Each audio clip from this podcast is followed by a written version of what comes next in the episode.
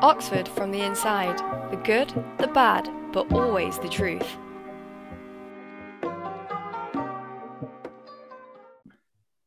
Hey guys, um, welcome to Oxford from the Inside, the good, the bad, but always the truth. Today we're joined by Jamie. Um, would you like to introduce yourself, Jamie? Hi, I'm uh, I'm Jamie. I'm going into third year studying philosophy and linguistics, which is P P L at Jesus College, Oxford. Nice. Um, so yeah, today um, we're going to be talking about um, what is P P L, what is the degree of P P L. Um, so to start it off, uh, roughly, yeah, what is what is P P L, Jamie? Yeah, so P P L is actually three degrees rolled into one. So it stands for psychology, philosophy, and linguistics. But uh, when you apply, you apply to study two. So I applied to study philosophy and linguistics, hence I studied that. But you could also study philosophy and psychology or psychology and linguistics. Um, and so it's a three-year degree. Uh, and it's kind of a cross between science and humanities, because philosophy is a humanity, but linguistics and psychology uh, are on the sciencey side, but do include some essay writing and some sort of humanities skills. Um, and uh, you actually do have the option to take up all three. Uh, that is an option after first year if you want, but that's not guaranteed. It's uh, kind of down to the college's discretion. Some colleges won't allow it. Uh, and it's also dependent on, you know, good grades, et cetera. Oh, wow. There's, I've learned so much already that I didn't know about P P L. Um, out of curiosity, um, what made you choose philosophy and linguistics? Sure. So, I mean, for me, I, uh, I mean, for a start, I don't think I would have been able to apply for a psychology course. I did not study maths or any sciences at A-level, which is kind of recommended if you want to study psychology. Um, but for me, I was just personally more interested. I always knew I wanted to study philosophy kind of for like four or five years before I was applying. Um, and then I came across linguistics, I think at like halfway through year eleven, so like one of the sixth formers gave, said, oh, you should read this book. It's really interesting. You will like it. It's a book called uh, The Language Instinct by Steven Pinker.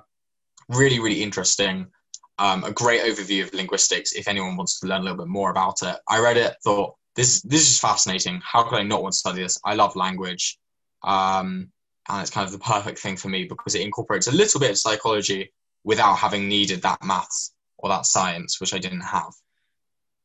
Wow, nice. Um, yeah, that sounds really interesting. Well, so you said that, if uh, I might have misheard you, that um, you wanted to study philosophy for about four or five years. Um, what made you uh, yeah. want to study philosophy? Yeah, I guess um, at school we uh, we all had to do religious studies, and then my school, I was really lucky. I just got a really good teacher. I think it was in year eight or nine, uh, year nine actually, and they just they were they were really intro- into philosophy themselves. So every time we would do it, study it, they'd kind of push and push into like philosophical questions. So you'd like philosophy of religion and a bit of ethics and that sort of thing. I just loved it. I found it so fascinating, and that was kind of when I was like, okay, I know I want to do philosophy, certain, pardon me, certain to, certainly to A-level. Um, and then by, you know, by the time I was doing A-level, I was like, yeah, okay, this is definitely for me. Um, and I was reading a lot as well. Nice, nice. Um, so tell me about what it's like um, studying philosophy at Oxford. Sure. So I'd say that studying philosophy at Oxford is It's just fantastic because Oxford is probably, like, it's certainly one of the best places, if not the best place, to study philosophy in the U K. Uh, it's got the biggest faculty. It's got so many specialisms.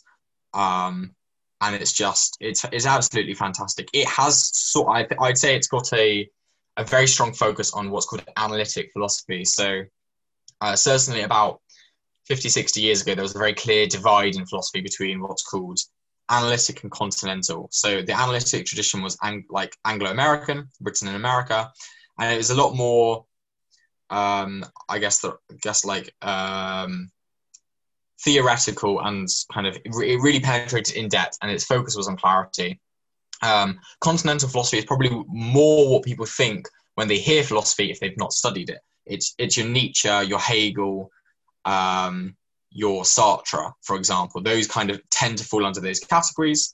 nowadays the the divide is much less clear, but ultimately you can't study the like those sorts of philosophers in a great depth at Oxford. There's one module you can take called Continental Philosophy, but we we tend to focus on one side. So that's really important to know, I'd say, if you if you're like really really interested in the kind of continental side, uh, then you probably don't want to come study at Oxford, quite frankly, because that's just not what we're about. But we're really interested in a lot of Anglo-American stuff, which includes people like, uh, historically, it includes a lot of ancient Greek philosophy, people like Descartes, uh, Hobbes, Kant, those sorts of names are, are the old names, and then a lot more kind of modern Anglo-American philosophy. So I did, it, it's just absolutely fantastic because the, the experts are there, the expert, you know, the people who are writing the articles, writing the books, they're the ones I'm having tutorials with or getting lectures from. And it's it's just it's a it's it's a place where philosophy is happening, and it's so great to study where philosophy is happening. Mm. Yeah, no, it's, yeah, it sounds really interesting. Um, so you described um about what analy- uh, analytical uh, philosophy is. Um, what what makes like Nietzsche or those names, like what is continental philosophy, like, if that makes sense? It's, um, I'd say it's more holistic, and it tends to be a little bit bigger. So I'd say that uh, a lot of times with analytic philosophy, it's really uh, kind of drilling down and very conceptual.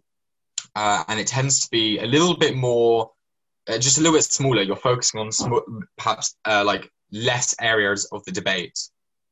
You know, if you're studying someone like Hegel, Hegel basically has a, like a theory of everything almost, or, or Sartre, or all these people.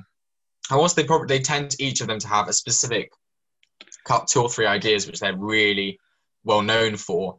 Um, it's very big and it's very grandiose, and it's, you know, they're talking about how to live, what you should do with your life, how like, and it's a lot bigger. And I think a lot of people, including myself, really enjoy reading that. Uh, a lot of people, you know, use it with existential crises and uh, trying to find a way around life. A lot of people really enjoy it for that. Um, and I think it's it's it's definitely coming back. Um, you know, I did mention the split, but ultimately it doesn't really exist anymore as such. Um, and Oxford is starting to really incorporate perhaps less traditional areas of analytic philosophy in. So we've already got one continental philosophy paper. There's probably going to be a little bit more in the future. All with, I think they're temporary papers. Oh, sorry, uh, just Eastern- lo- we we lost you for a second. She's um, oh, sorry. Repeat last yeah, so- ten seconds. Yeah.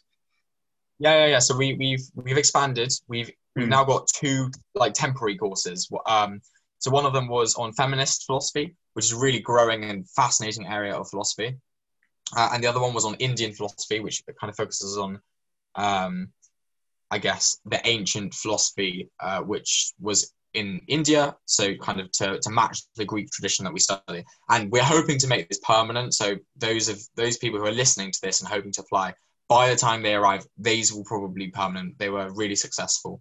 And, you know, we're constantly trying to add that sort of thing. And, and um, I'd say in the, you know, in the next five to ten years, I'd expect the the entirety of philosophy at Oxford to, to go from being pretty analytically focused to becoming much broader.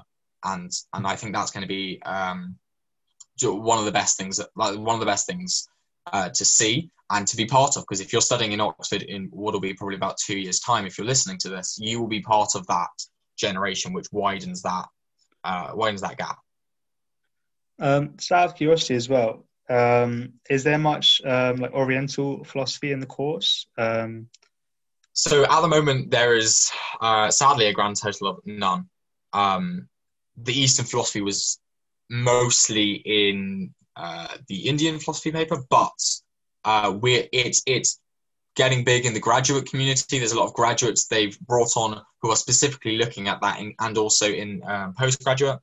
And I think, you know, hopefully there will be um, such courses, basically courses on Chinese philosophy or Japanese philosophy very, very soon. And again, I think that would be really exciting to be part of.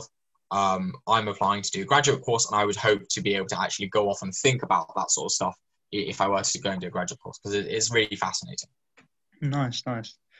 Um, yeah, no, I've never, uh, I've never, I never knew um, about like how that analytical philosophy um, existed and how the Oxford course is so centered around that. So it's definitely, yeah, it's very useful for the viewers to know that. Um, so what is it like um, studying psychology then at Oxford? Sure. So obviously I don't study psychology um, directly, but my course overlaps a lot with it, firstly. And secondly, I know a lot of people who do it because we're, we're theoretically on the same course. So studying psychology at Oxford is very scientific, is kind of the first thing to say. It's called experimental psychology, and that is for a reason. It's not, you're not studying Freud, or um, and it's not um, completely focused on social psychology, although you can study social psychology. It's very experimental. It's very biological. You're going to be studying neuroscience at, part, at times. You're going to be studying a lot of biology. Um, but I think it's it, that's probably one of its strengths in many ways, because that's where I think the, the exciting research is being done. It's, you know, people with uh, undergoing the ability to understand what's going on in the brain, what's going on in the mind at this at this present time. It's we're learning, and you're going to be learning from the experts if you're studying psychology. Uh, psychology is a, a significantly less flexible course than philosophy. Uh, I say philosophy is the most flexible, then linguistics, and then psychology. The reason for that is because if you study psychology, even as just half your degree, you can get B P S uh, accreditation. So that's the British Psychological Society. So that means that you could go on and uh, you could go on to become a psychiatrist or a psychologist. And you could go into research uh, and you could practice, um, which is really valuable because obviously many people will want to go and do that, which is a fantastic thing to do, especially with growing awareness around mental health. So um, you can get that, and you can do that even if you do the joint course. Uh, I think it's just that you have to have done, it's either four or five papers, I can't remember the exact number. But as a result of the fact that you have to get all of that done, they have to kind of jam pack it in, which means there's a little bit less flexibility. Um, but I think in by the third year, you do get to pick a few options, which is, uh, which is really good. So just to reiterate, is there like less flexibility if you do psychology? Is that what you're saying? Yeah, there's so there's if you do psychology, and the mm. psychology side is going to be less, very much less flexible. Mm. And so let's say you did, let's say you did psychology and philosophy, but you wanted your B P S accreditation, you wanted that um, mm. proper qualification, then you could not take five philosophy papers and three psychology papers. You have to take four minimum. It might be five. I can't remember the exact details. It, it changes, and you can find it on the website. But okay. the, the key takeaway is, you know, I've, for example, I take five philosophy and three linguistics. You wouldn't be able to do that if you were doing psychology, if you wanted that accreditation. And those psychology modules are probably going to all be chosen for you. You're not going to be able to pick and choose, oh, I'm interested in this, but I'm not interested in that. So if you go on the website and you think, oh, well, half of this is interesting and half of this isn't, uh, don't don't come here, because you're going to have to study that half. Whereas with philosophy, like, if you look at all the modules, you don't have to study three quarters of them, sort of thing. Thus, if you're not interested in half of them, as long as those aren't the, the core modules which you have to study, which we'll get into in a bit a bit more depth in a sec, then, uh, you know, it's fine. You, you have to study that. Nice. Yeah, it's, again, very useful information. Um, so, uh, lastly, um, how about, what is it like studying linguistics uh, at Oxford? Yeah, linguistics is very much the, the middleman. It's everything I've said about psychology and everything I've said about philosophy, it's bang in the middle of that. It's still reasonably scientific, but, you know, you should know that I didn't, didn't study science to A level. I also didn't study maths to A level, and I have got on fine, um, and it hasn't hindered me in any way. So it's, it's, it's this amazing blend of um science and humanities, which is why I love it so much, because half of my course is essentially very similar to psychology, uh because psychology and linguistics overlap greatly. I mean, psychology really started growing first through the field of linguistics. It was kind of like the first uh, view into the mind, and then psychology has started thinking about a lot of different areas, a lot of different disciplines beyond just language. But language in the brain is one of the, you know, core aspects of psychology. So even if you're just studying linguistics, you're getting loads of psychology anyway. On the other hand, the Oxford course uh, isn't at that like that scientific in linguistics. Um, for those of you who do know what linguistics is, uh, they'll, you may know that in America, which is probably the biggest place for linguistics, they are really scientific. They involve a lot of computer science, and they involve a lot of scientific analysis. We're, at Oxford, we're not quite that scientific, um, but we're a lot more scientific than if you were studying languages, because linguistics um, is actually a science itself. So it's the, it's the study of languages as a whole. So it's, it's, it is just important to note that if you've never studied linguistics before, which no one, probably no one will, because it's not really offered at school, it's uh, potentially not what you think it is. It's very, very worth having read at least one book, maybe two. Um, the Steven Pinker linguistics book I gave, uh, I, I mentioned, is a really good example. Um, the Introduction to Language by Fronkins, I think it's its eleventh edition now. That's a great one. You study that at Oxford. Um, there, there are a few more which you can see on the Oxford website, but those are the those are the two I would I would suggest dipping into, because um, it's it's almost something I can't explain in five minutes. It's mm. of its own. It's, it's its own thing in a way. So you definitely do need to have read something before you come and study it, because if you don't know what you're Um, studying, uh, you're very likely to end up not enjoying it, basically, uh, and you probably won't get past an interview anyway. Mm, yeah, that is a, it's actually a very good lesson for uh, anyone applying for any degree, um, to look at the course uh, thoroughly and ask themselves, do they see themselves enjoying that for sure?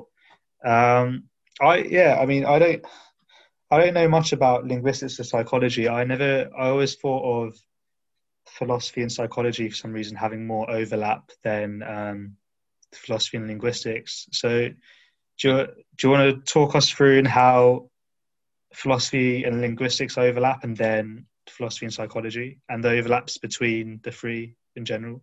Yeah. So, I mean, I'll start on the philosophy side of the spectrum. Um, the philosophy of language is a massive area. A lot of people will be interested in it. Um, Oxford's a very good specialist in it. Uh, and you know what? Uh, what that is kind of questioning is like, what? How does language have meaning? Um, and there's a lot of very theoretical debates in that, and it's linked to logic, which is very similar to computer science. So that's kind of one side of it. Uh, how that links to lo- linguistics is the the field of semantics, which is uh, kind of the other the other side of the coin of philosophy of language. They're they're so closely related. They're almost the same thing. They just kind of take slightly different approaches. So semantics is also, how does language have meaning? Um, and it kind of creates a mathematical model almost, uh, which build, which is, um, which looks into how it is that the, the, the building blocks, each, wor- each word and sentence of language add together to, to create meaning. So that's what we study at Oxford in particular. You can also do um, what's called lexical semantics, which is looking at how words have meaning. But sentence semantics kind of says, okay, well, uh, we, you know, if we have the cat and the hat, we have the, we have cat, we have in, we have the, we have hat. We know all these words and we all know they have meaning, but how do they add up together to get the kind of joint meaning that they have? So that's kind of uh, wh- wh- the main area, I would say, where, where they overlap in philosophy and linguistics. But then with linguistics and psychology, I mean, it's obvi- very obvious, really. It's how, how does language work in the brain? And you can see that from two levels. It's kind of called psycholinguistics and neurolinguistics. Psycholinguistics is the psychological way of describing it. So that tends to um, avoid using, like, terms about the brain. So it's not going to tell you about the hypothalamus or neurons. It's going to try and give it in more abstract terms. It's going to tell you about, like, the lexicon or... Um, pathways or something like that. And then on the other hand, you have neurolinguistics, and that's all those like fun but neurobiological terms, the neurons, the the ke- the transmitters, et cetera. So there's understanding like how does actually, how does language actually work?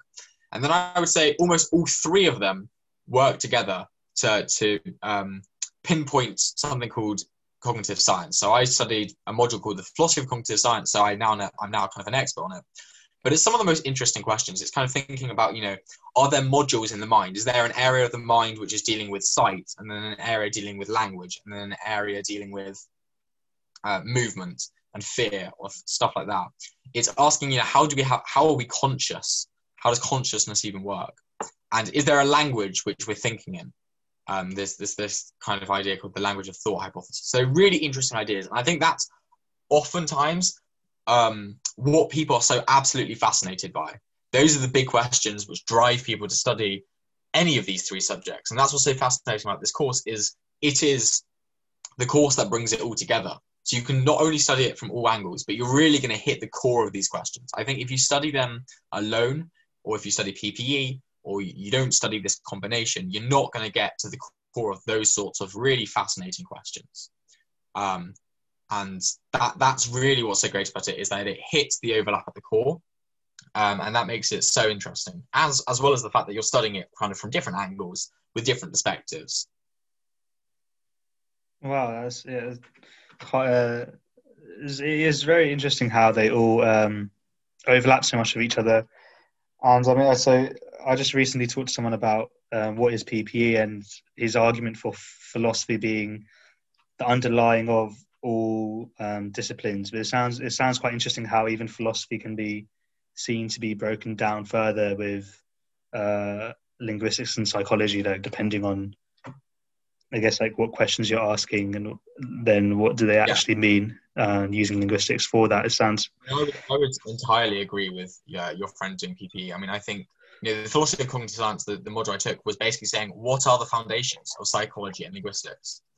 And uh, actually, in our linguistics degree, the only module that everyone has to take is called, it's called Paper A currently. It's going to undergo a little bit of change, so it's, it will be different to what I have studied. Um, but it, it's basically questioning, like, what is linguistics? What should linguistics be? How has it developed? And that is in its linguistics itself. So I think that's one of the best things about Oxford as a whole, to answer kind of all three questions, is Oxford. If you're studying P P L at Oxford, you're not just being told, you're not just being indoctrinated, which Um, to a lesser extent can happen if you're not really questioning it. Here, you know, even like what we're studying has to be, what should we be studying, and you know, why are we studying this? And that's really interesting. And so, yeah, I think philosophy, I mean, historically speaking, his philosophy actually gave birth both to linguistics and to psychology. So it's it's a great it's a great thing to study amongst the among, um, alongside the two. Sorry. um, I was just wondering. Um... Out of in interest, um, or if you knew, like, is it easier to answer certain like uh, philosophical questions in other languages to, due to their like different language and different words? Yeah. Um, yes. Yeah. I mean, I think this kind of this is this is a really interesting question. Unfortunately, it's not something I think you would directly study at Oxford, I should say. There are a lot of very interesting questions alongside. For example, uh, there's this thing called the Sapir-Whorf hypothesis, which asks, do people think differently as a result of their language, like the language mm. they're speaking? These aren't subject, these aren't questions that you're going to directly tackle. But I cannot think of a way to be better placed to tackle them than having studied them for three years altogether. Um, so, but sorry, to, to answer your question, just, I just don't want people to get the wrong idea, like that's what the sort, mm. sort of thing you're going to study. But it's a really interesting question. I think the answer is, um, yeah, yeah, in a way. I mean, if you uh, look at some, especially continental philosophers, um, but even some philosophers like Kant, they are known for having really difficult terminology because the ideas they're trying to express are literally completely brand new. Uh, if any of you have ever come across Heidegger, who's uh, a philosopher from sort of nineteen twenty to nineteen fifty-ish. He did go on a little bit later as well. He is well known for having absolutely ridiculous language. You know, some of his some of his expressions are something like um, "being in the world." That's a single word, and he would just use these, and they were they were German terms because he just.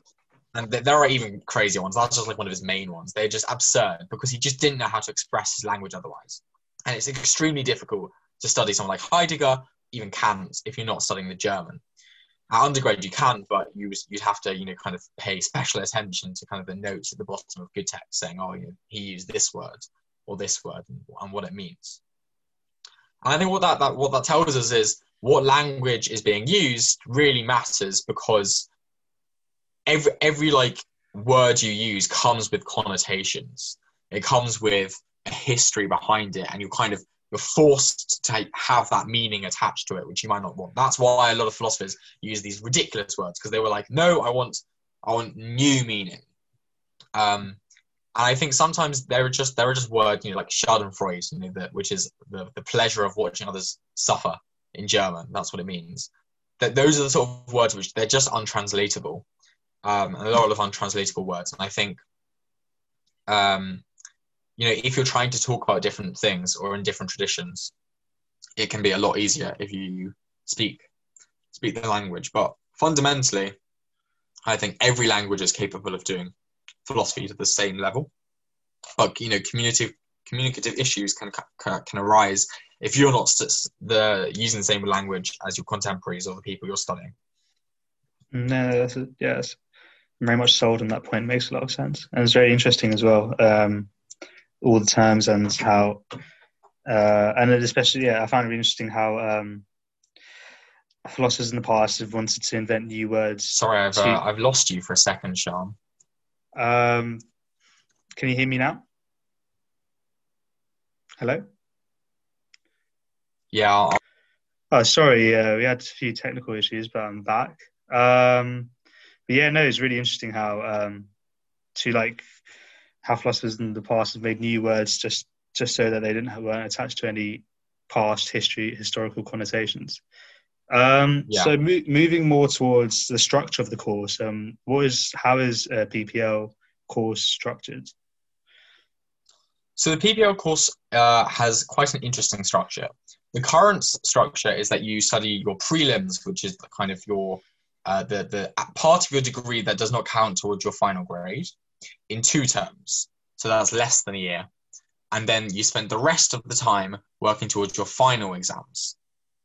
Um, however, by the time that people are applying, watching this, that will no longer be the case, and they will have normal three-term prelims. That is, it would be a whole year. That's in line with most other courses. Um, and then you would spend the next two years of your degree uh, um, studying for your final exams. The exception to that rule, because there's always an exception, is psychology, because psychology, being a science degree, tends to have exams every single year. So the current situation is that in the, at the start of the final term of your second year, you would have a set of exams, which I wouldn't sit, because I don't study psychology, but all psychology students sit it. So if you sat, if you were, pardon me, if you were sit, um, studying philosophy and psychology, you would not sit philosophy exams in second year, but you would sit psychology exams in second year. And those do count towards your final grade. And then in third year, uh, all courses have exams. Uh, as with all other courses, we also have kind of mock exams at the start of most terms, but those don't count towards your final grade. They don't really matter. That's mostly about checking your own progress and making sure kind of you're up to scratch with each term's learn. So that's, that's, the, that's the structure. Um, and the only exception to that is that in all three disciplines, you have the ability to do thesis or, or a kind of a research project in linguistics and in psychology. And those are obviously kind of like coursework, and you, you don't do them at the end of the year in in exam structure. They are, they're something you work on for a couple of terms. On top of that, uh, the final thing to say is that in psychology, there's like some lab work. And I think there's also some like research projects that you have to do, like smaller ones, which you have to do and which aren't in exam format. Nice. Um, does I does the thesis replace an exam? Um, yeah. So the the way it works is, oh, I should have actually said, sorry. So for prelims, uh, you all study. There's there's five uh, courses, and everyone studies three, and that includes people studying experimental psychology, which is like just as a single degree. Those courses are statistics, which everyone does. Introduction to philosophy, obviously only people doing philosophy do that. Introduction to linguistics, introduction to psychology, and neurophysiology. And neurophysiology is only done by people doing experimental psychology. So I took introduction to linguistics, introduction to philosophy, and statistics, obviously.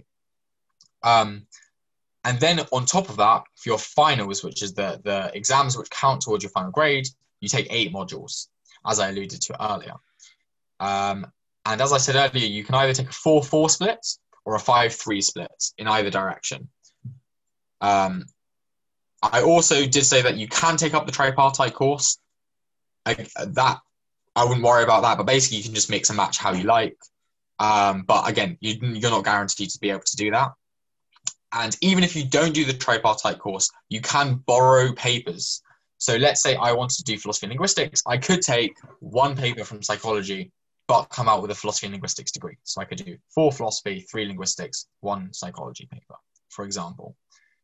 Um, and just because it's really, really fun and it's a very confusing course, uh, even if I don't borrow a paper, which I haven't, I've taken five philosophy papers and three linguistics papers.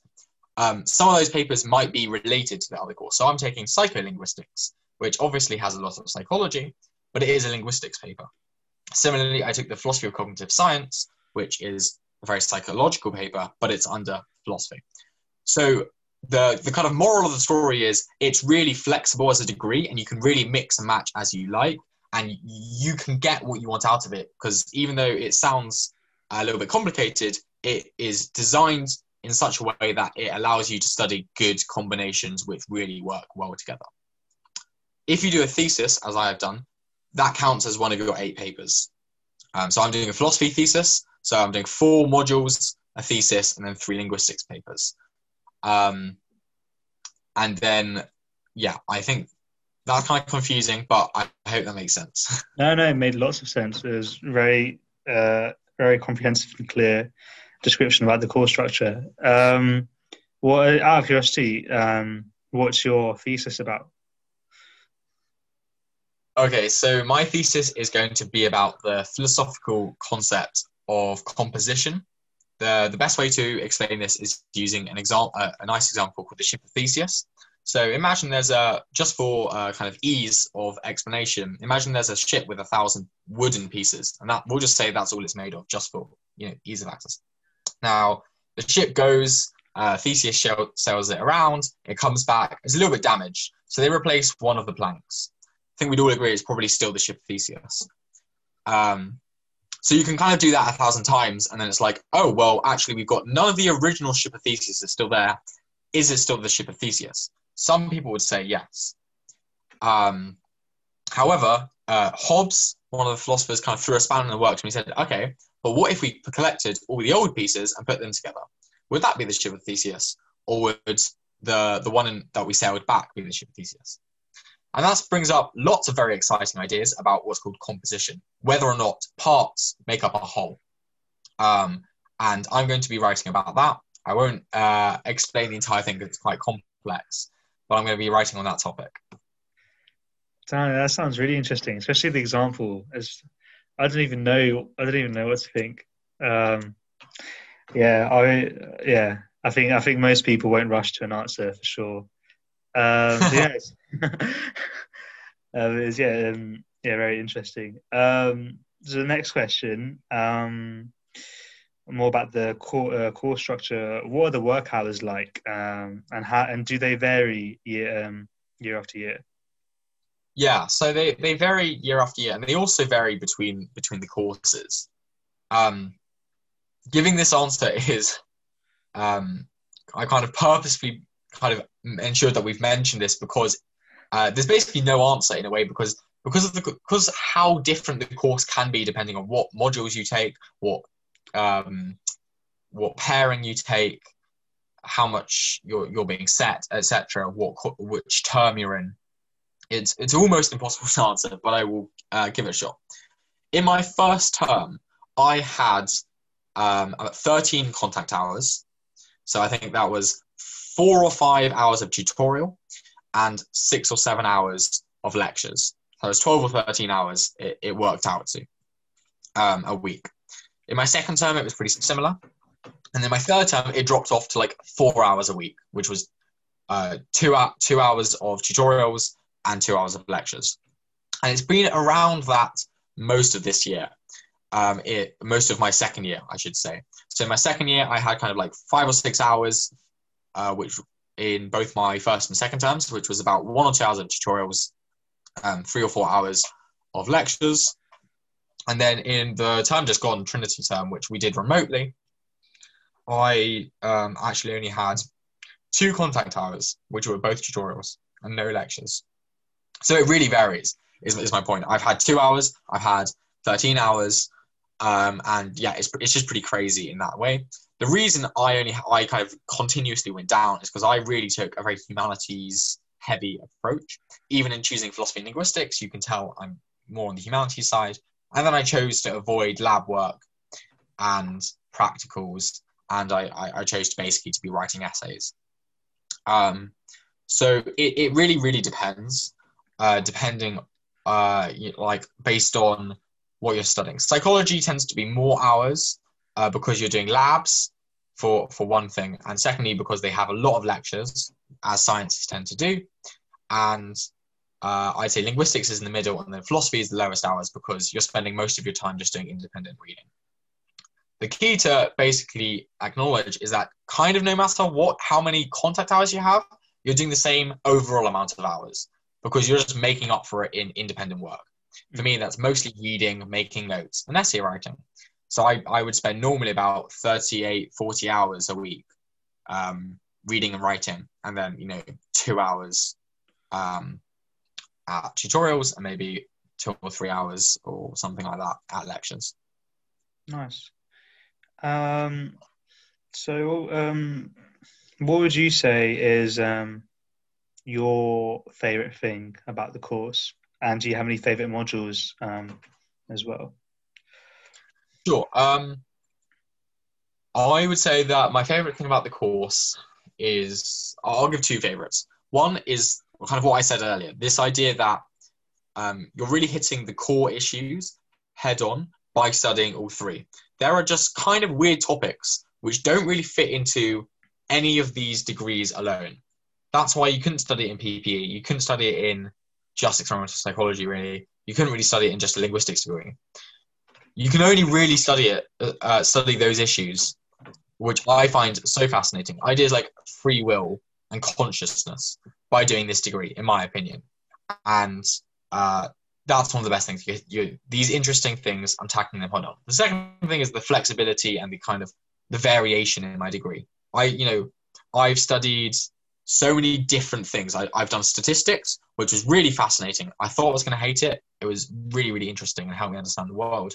I've also done papers on, uh, I did a whole paper on Kant, which was really fascinating. Uh, you know, I could have done feminist philosophy. Unfortunately, there were limited places, so I didn't get on it. But, um, but you know, by the time people watching this, it, it'll be a full course, which kind of will have much bigger numbers.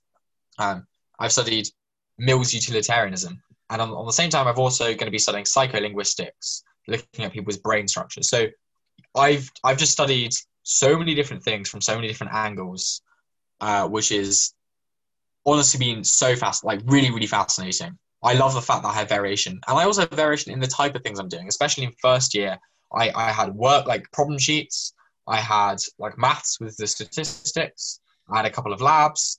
Um, and I also had essays and reading. So Uh, I think that in both terms, in the content and the um, sort of uh, forms of learning I'm using and the forms of answering I'm using, there's so much variation. Nice. Wow.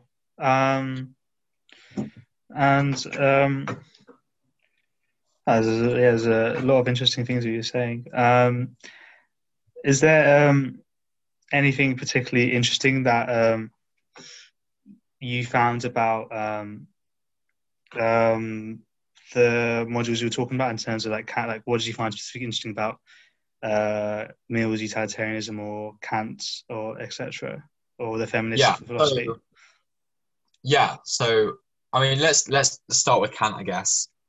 Like, Kant's probably uh is certainly one of the most important philosophers ever, and arguably um maybe ancient Greek philosophers aside, probably the most important philosopher. Um he spawned kind of all the continental philosophers I spoke about earlier. Almost all of their thought is um, very heavily influenced by Kant. And at the same time, he's also influenced the entirety of the analytic tradition. He was kind of like the last bastion before there was a split. Um, so he really helps if you if you want to understand Heidegger and uh, existentialism, but he also really helps if you want to understand, uh, you know, the example I gave of Theseus's ship, if you want to understand what knowledge is and how we can have knowledge. And I think that philosophy is possibly one of the most influential in, in the world today. Uh, I would argue it, it, it really just, it just seeps into everything we have today, um, which is absolutely fascinating. uh, to me. You know, his ethics is also extremely important, and if you study Kant, you will you'll have a really great understanding of what that ethical system is.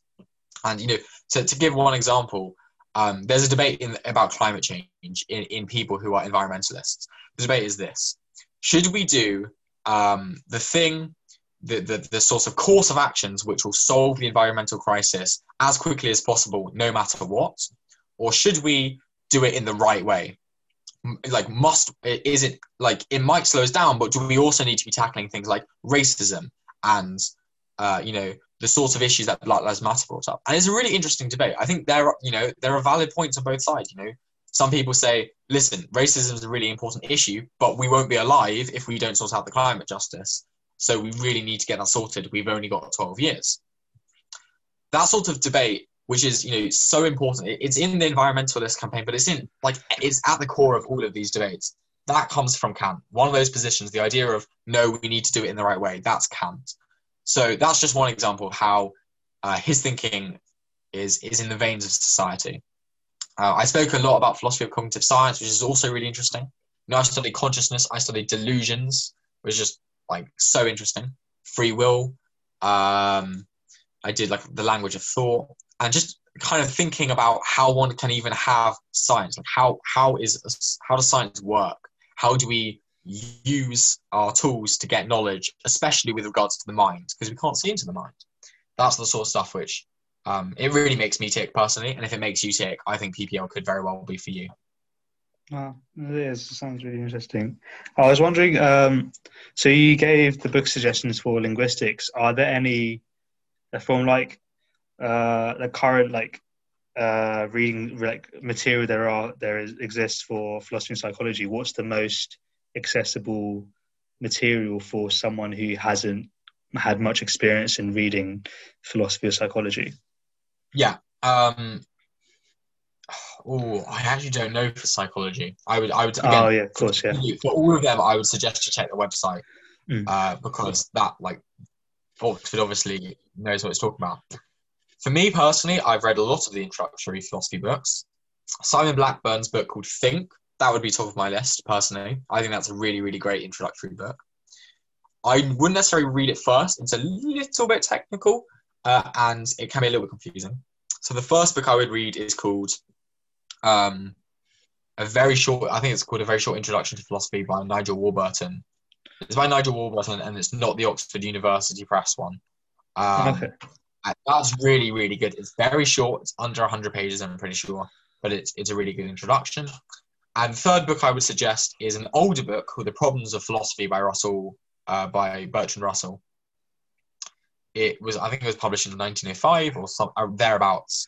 Uh, I would read that third. It's, again, slightly more technical, but it's an absolute classic in terms of introducing you into philosophy. So those are the three I would read for philosophy. Nice. Um, so lastly, um, our last question today, um, how did you find the tutorial system beneficial for P P L specifically? Yeah. Um, I think there's kind of two answers here. So firstly, on the um, slightly more scientific side, it really allows you the um, the class system and the tutorial system really allows you to deal with the problems in your understanding in a way that I just don't think you can get through reading and through lectures even, to be honest. Because it, what it allows you to do is to have that interaction with a tutor so that they can very quickly understand exactly what it is about your understanding which is which is deficient. And so instead of trawling through five hours of material, in ten seconds they can they can find and correct so, like something you misunderstand.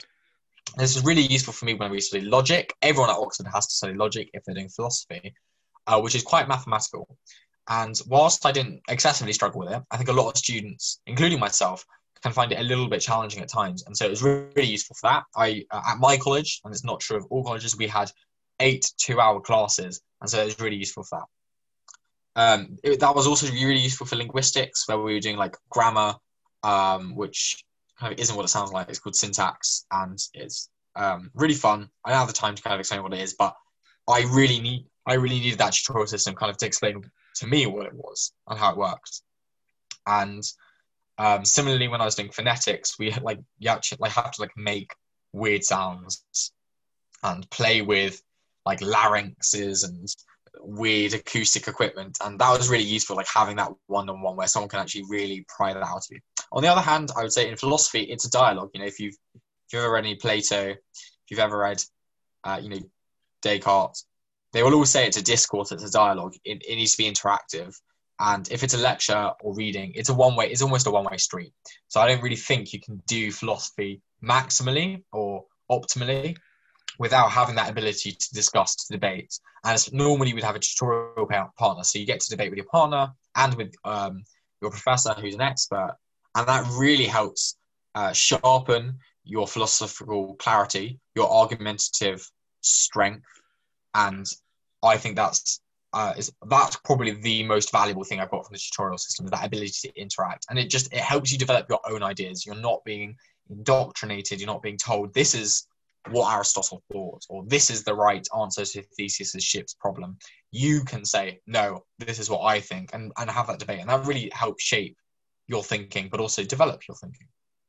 Wow. No, yeah, that sounds uh, very interesting, very useful as well, um, to be able to talk to someone like a, an expert that can actually um, like clear up, like spot how your arguments are invalid, and then and then I guess over time conversing with them will improve improve your arguments, um, and yeah, and all the and all the other things you said about how useful the tutorial system. I mean, I personally, for my degree, very different chemistry, obviously, but um, the, the tutorial system certainly saves me on a the yeah the being able to clear up any any misunderstandings with a world-leading expert is a very, very valuable resource.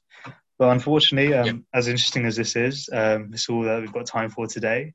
Um, we've yeah. learned, we've learned, I've learned lots of interesting stuff. My mind's, I mean, I'm definitely going to be, think, be thinking about the fit, the ship problem. Um, I don't, yeah, I don't know if, I don't know if I'll be confident to answer. Yeah, I don't, I just I don't know. I mean, my instinct says the, the first ship is still the ship, but I don't know. I'll have to think about it. As that's what fascinating. What you can you can watch YouTube videos or lectures online for free if, if you're if you're interested, or you can hit me up if you want. um, but I, I should say there are obviously I've spoken from a perspective which hasn't fully understood psychology as a course at Oxford because I don't study it. Um, if you go on to I will we'll add the links in the description, but. Basically, we're going. Uh, I did the Oxford Open Day, so I was in this video with about four or five other students, as well as tutors. And there's so much information there. In the description of those YouTube videos as well, we have links. We, we've just we've said what we're answering at every single point, so you can you can just jump to the question you want answered. We've also done. Um, so we've also spoken, especially with tutors, about the application process. So that you know that's from Oxford officially. It gives you so much more information as well. It gives you more perspectives. I really recommend checking that out. We'll add we'll add those links, um, and they can be really useful if you want to know more.